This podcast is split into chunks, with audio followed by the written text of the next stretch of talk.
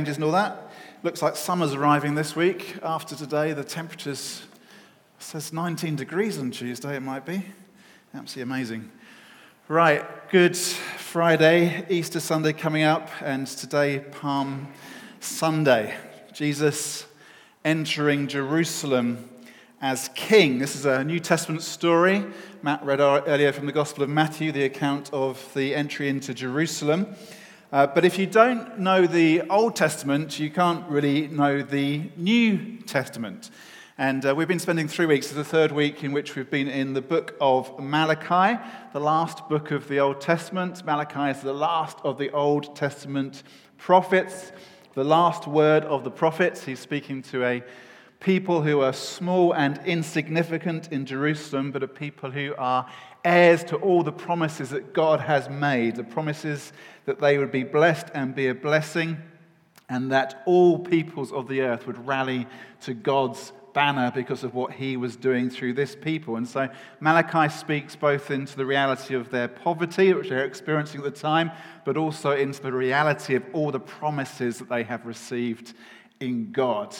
And uh, this Palm Sunday is good for us to be reminded of these things. Our verse for this morning, we're going to be looking at a lot of verses, but the verse we're centering on this morning is Malachi chapter 3, verse 1, which says this I will send my messenger who will prepare the way before me. Then suddenly the Lord you are seeking will come to his temple. The messenger of the covenant whom you desire will come, says the Lord Almighty. It's a messenger who's going to come. Sometimes messengers bring good news, sometimes they bring bad news. Throughout the past year of lockdown, we've all got used to messengers of various types. There's been an increase in messengers bringing stuff to our doors, certainly in my house. I was just looking at my road the other day as it seemed like the whole day there were various DPD and Amazon and Hermes trucks lining up and down the road delivering stuff to people's doors. It's been a year of deliveries, of messengers, of stuff coming, or it might be the, the, messenger, the messages we've been hearing from messengers night by night as uh, Boris and Whitty and the rest have stood up and told us we're all about to whatever's going to happen. Uh, we got used to the mess, messages, messengers bringing messages to us. Now, this verse in Malachi is the story of three messengers. There's three messengers in this verse. The first one is Malachi himself. And Malachi, that name means my messenger. And Malachi is a prophetic messenger sent from God to speak to the people about what he is doing and what he wants them to do.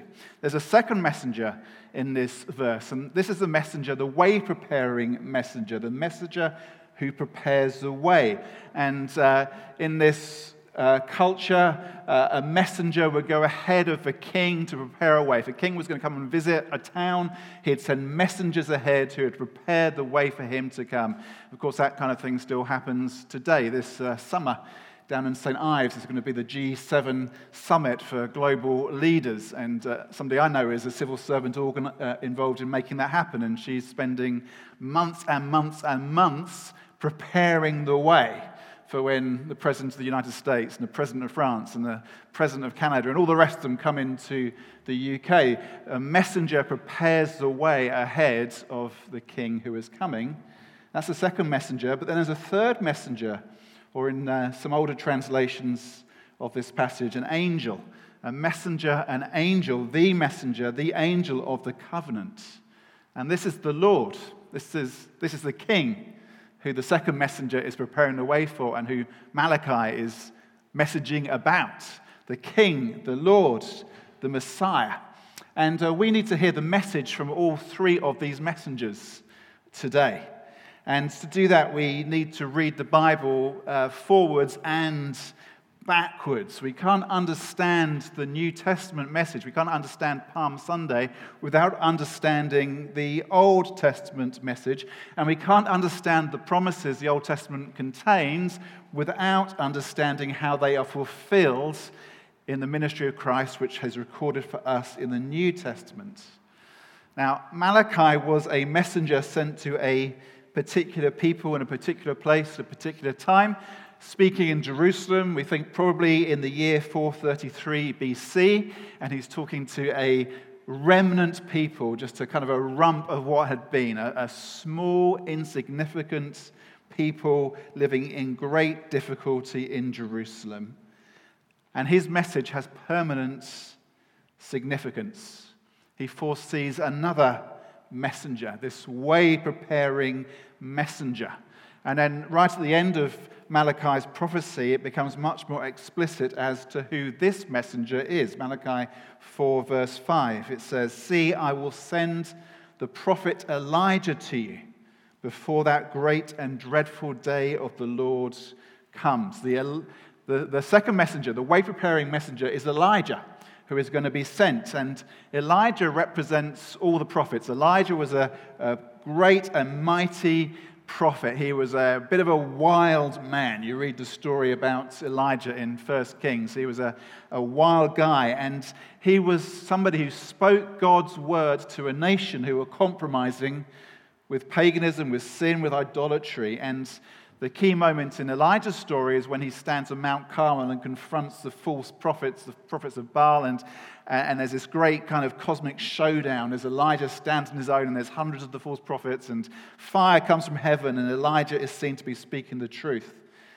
And then when we get to the New Testament, Jesus says that, well, who is this Elijah?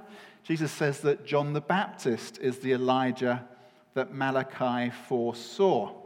Matthew 11, verse 7, Jesus began to speak to the crowd about John, John the Baptist. What did you go out into the wilderness to see? A reed swayed by the wind? If not, what did you go out to see? A man dressed in fine clothes? No, those who wear fine clothes are in king's palaces. Then what did you go out to see? A prophet. Yes, I tell you, and more than a prophet. This is the one about whom it is written in Malachi. I will send my messenger ahead of you. He will prepare your way before you. John was the preparing messenger for the Lord who was to come. And who is the Lord that John prepared the way for? Well, Malachi describes the Lord as the Lord of the temple, the messenger of the covenant. And to understand that, we need to read back into the story to understand what's happening today. Palm Sunday, we need to read back into the story. If we're to understand what the Old Testament is about, what the Bible's about, we need to understand who it is about. Uh, Dutch theologian Herman Bavinck says this The Old Testament begins after the fall with the promise of the seed of the woman, Genesis 3:15 and it ends with the announcement of the coming of the angel of the covenant, Malachi 3, verse 1. And it's that story which we need to understand. If we're going to make sense of Palm Sunday, we need to understand that story, the Genesis to Malachi story, the, the seed of the woman to the angel of the covenant. We need to understand that story. So let's trace it out. And this story begins with the promise that comes after the fall. The fall Adam and Eve, our first parents, who rebelled against God, followed their own way rather than the way of the Lord. And then the Lord speaks to them, and he speaks to the serpent who has tricked and deceived them. And God says to the woman, and he says to the serpent, I will put enmity between you and the woman, and between your offspring and hers. He will crush your head, and you will strike his heel. What God promises here is a way out. Because of human rebellion against God, we human beings are engaged in a battle. We are entangled by our sin, and that gives rise to all the other battles. The tangle that Adam and Eve got into with the snake in the garden leads to all the other tangles in which we are caught up the thorns and thistles of life the stuff where life is just harder than it should be, where the work that we do and the things that we pursue are not as straightforward as they should be, but always seem to have complexity and difficulty come into them, and the pain and the suffering that the human race has experienced in extraordinary measures, and the wars to which we go. All these are the consequence of our being entangled by sin. But God says one is coming who will crush the serpent's head. The serpent who led us into this tangled mess. And the rest of the Old Testament story is really the unfolding of that plan. And uh, we'll look at some key moments in that unfolding story. First one is with the call of Abraham. Genesis chapter 12. God speaks to Abraham and says, I will make you into a great nation, and I will bless you. I will make your name great, and you will be a blessing. I will bless those who bless you, and whoever curses you, I will curse. And all peoples on earth will be blessed through you. God promises to Abraham a people, a people who are then going to impact all the peoples of the earth. And this people God speaks of, this people God promises Abraham, are comprised of 12 tribes, the sons of Jacob. And from one of those tribes, there's going to come a king who will rule all the tribes, all peoples.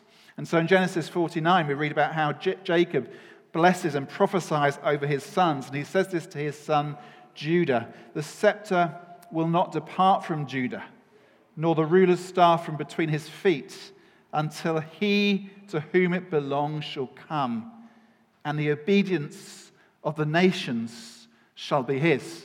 There's going to be one who emerges from the tribe of Judah who is going to be king over all peoples. He's going to be the fulfillment of that promise which God spoke at the beginning about the serpent's head being crushed. And this begins to be fulfilled in the person of David. David, Israel's most famous king. David came from the tribe of Judah. And David united all of the 12 tribes of the people of Israel into one strong nation. And he defeated his enemies and he gained alliances and allies with other nations. He was a great king.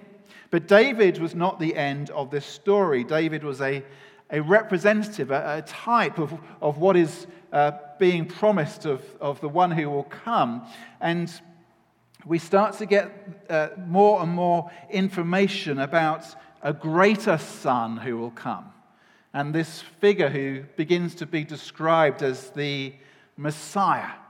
There's going to be a Messiah who comes from the house of David. And that term Messiah, it means anointed. And to be anointed, you be anointed with oil or with perfume or with spice, and anointing happened in all kinds of different situations. People used oil to anoint their skin in a hot and dry country, uh, to anoint your skin, to soften it. Anointing was a sign of joy. The harvest has come in, there's oil, there's plenty, it's a sign of abundance. Anointing was used in welcome. If somebody came to your house, it's a sign of hospitality and friendship that you would anoint them. That still happens in some Middle Eastern cultures today. Somebody comes into your home and they're anointed with perfume. It's a sign of welcome, of, of friendship. Anointing was used in sickness. If somebody was ill, they would be anointed. The story that Jesus told about the Good Samaritan finds a man beaten and wounded. He anoints his wounds with wine and with oil to bring healing to him. Anointing was used to show respect for the dead. A dead body would be anointed with spices. And anointing was used in worship. The tabernacle was anointed, and the altar was anointed, and the priests were anointed, and kings and prophets and priests were anointed. And the Messiah is the anointed one. The Messiah is the one who is anointed and brings anointing. He is the joy bringer. He is the community builder. He is the healer. He is the prophet. He is priest and king. The Messiah is a man, but he's much more than just a man. He sits at God's right hand and he is David's Lord. So David speaks of this Messiah who's to come, Psalm 110, and says, The Lord says to my Lord, Sit at my right hand until I make your enemies a footstool for your feet. And he is the Son of God, which is why Psalm uh, 2 says, I will proclaim the Lord's decree. He said to me, You are my son. Today I have become your father. And he is Emmanuel, which means God with us. As Isaiah tells us, the Lord himself will give you a sign. The virgin will conceive and give birth to a son and call him Emmanuel. And he is the Lord our righteousness. As Jeremiah tells us, in those days Judah will be saved and Jerusalem will live in safety. This is the name by which it will be called the Lord, our righteous Savior. And he is the shepherd. Isaiah says, See, the sovereign Lord comes with power, and he rules with a mighty arm. See, his reward is with him, and his recompense accompanies him. He tends his flock like a shepherd. He gathers the lambs in his arms and carries them close to his heart. He gently leads those that have young. And Isaiah chapter 9 tells us that he is wonderful counselor, mighty God, eternal Father, Prince of Peace. And yet in Zechariah we read that he is lowly. Rejoice greatly, daughter Zion. Shout, daughter Jerusalem. See, your king comes to you, righteous and victorious, lowly, and riding on a donkey, on a colt, the foal of a donkey. And he is the suffering servant. Isaiah 53 Surely he took up our pain and bore our suffering. Yet we considered him punished by God, stricken by him, and afflicted.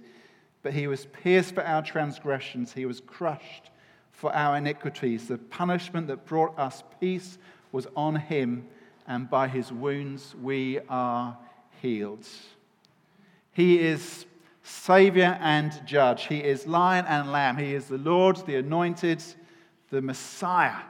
He is the messenger of the covenant who Malachi foresees. Now, who is he? Well, Jesus said that John was the Elijah who was to come. And John says about Jesus that Jesus is the Messiah. This is what John said about Jesus in Matthew 3. I baptize you with water for repentance, but after me comes one who is more powerful than I, whose sandals I am not worthy to carry. He will baptize you with the Holy Spirit and fire. John, who Jesus says is the Elijah, the way preparing messenger, sees Jesus, and John says, This is the one who I am preparing the way for. This is the one who was to come. This is the Lord. This is the Messiah. And this is how Jesus understood himself. We read this in the Gospels of John and Luke, where Jesus talks about the scriptures and how they talk about him. You study the scriptures diligently because you think that in them you have eternal life. These are the very scriptures that testify about me.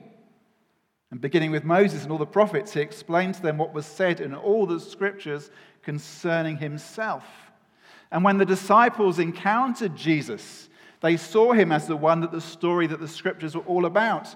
So we read in John chapter 1 that Philip found Nathanael and told him, We have found the one Moses wrote about in the law and about whom the prophets also wrote, Jesus of Nazareth, the son of Joseph.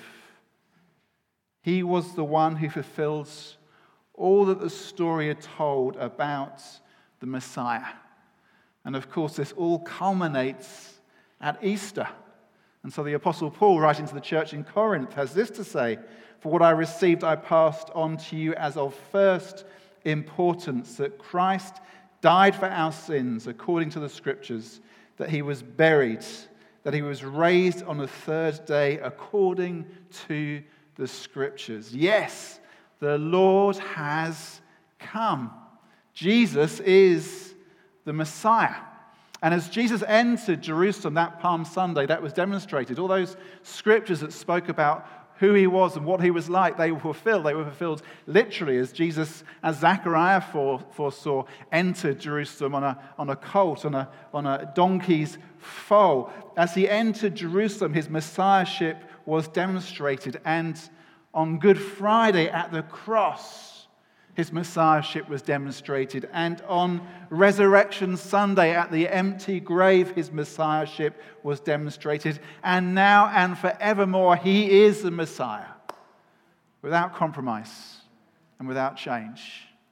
He is the messenger who was to come. He is the Lord. That's what Malachi says. I will send my messenger he will prepare the way before me. Then suddenly the Lord you are seeking will come to his temple. The messenger of the covenant whom you desire will come, says the Lord Almighty. Jesus came to his temple. One of the interesting things about what Malachi says here is that they desire this messenger. The one you desire will come. And in many ways, that's surprising because of the state of the people to whom Malachi is speaking. They are a compromised, compromising people. They are God's people, they're the heirs of all God's promises, of all that story that has been told about what God was working out through the ages, but they were not living up to the promises that God had given them. And their experience of life was not one of victory, it was one of defeat. It wasn't one of glory, it was one of shame. It wasn't a, their experience wasn't one of triumph, it was one of failure and weakness. It wasn't one of faithfulness to God, it was of broken promises and unfaithfulness on their part. And yet Malachi says they are desiring this Lord who is to come. Why? If you're living in compromise, why would you desire the one who would actually come and tell you that you're living in compromise? I think the answer is that the Messiah is the real answer to all our desires. He's the answer to our desire for joy. He's the answer to our desire for community, our desire for health, our desire for truth, our desire for beauty, our desire for reconciliation, our desire for order. He is the answer to all our desires. And so we need this messenger. We need this messenger. We need this Messiah. We need this Lord today just as much as did those Jews living in Jerusalem 433 BC, just as much as did the people who welcomed Jesus into Jerusalem sometime around 30 AD. We need this messenger, we need this Messiah just as much as did they. And the same promise which God had made and spoken over them is for us today as well. It's the grace of God which draws us near to God. Malachi says that this Messiah who is to come is the messenger of the covenant. Now, what is that covenant? It's a covenant of grace. It's about God's gracious intervention in the world. It's about God's promise to people like us, God's unbreakable promise that He can bring us into relationship with Himself, that the desires of our heart can be answered as we come face to face with the Lord, with the Messiah, with the messenger of the covenant. He is the fulfillment of all these promises. The promises have been made by God, which means they cannot be broken.